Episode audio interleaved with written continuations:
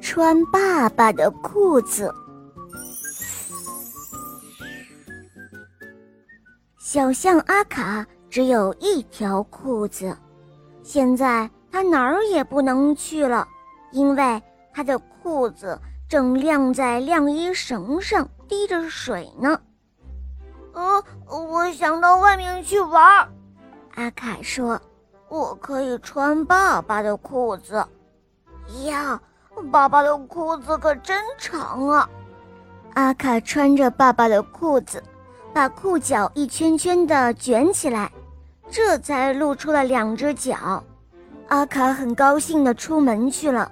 他来到了湖边，和正在那儿捉鱼的几只白鹭聊了一会儿天。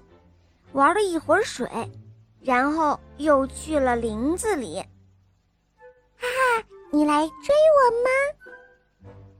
从树的背后探出来一个兔子的脑袋，它抽动着小鼻子，调皮地看着阿卡。阿卡也看着他，他不知道自己想不想玩这个追兔子的游戏。你来呀，来呀！来追我呀！小兔子又说道。阿卡心动了，他很想跟兔子玩，于是他甩动着长长的鼻子，大步地追了过去。只差一点点了，阿卡的长鼻子就要勾到小兔子了。可就在这个时候，扑通！哎呦，他跌倒了，沉重的身子。就像一座小山，压断了身边的树。哦，小象，你没事吧？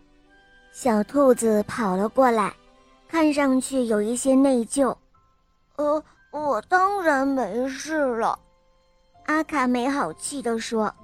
他发现原来刚才掉下来的裤脚绊倒了自己。阿卡回到家，脱下了爸爸的裤子。他再也不想穿这条裤子了。第二天，阿卡的爸爸在家里招待客人，突然他想要打喷嚏了，于是急忙去掏裤子口袋里的餐巾纸。哦，可是天哪，他却跳起来了，还一边甩着手。有一样东西从爸爸的手指上被甩了出去。掉在墙角的角落里，阿卡急忙过去看，呃，怎么会是一只螃蟹呢？阿卡拼命地忍住，这才没有笑出声来。他想起来了，螃蟹是昨天自己在湖边发现的，并且放在了裤子口袋里了。唉，真是没办法，小孩子调皮极了。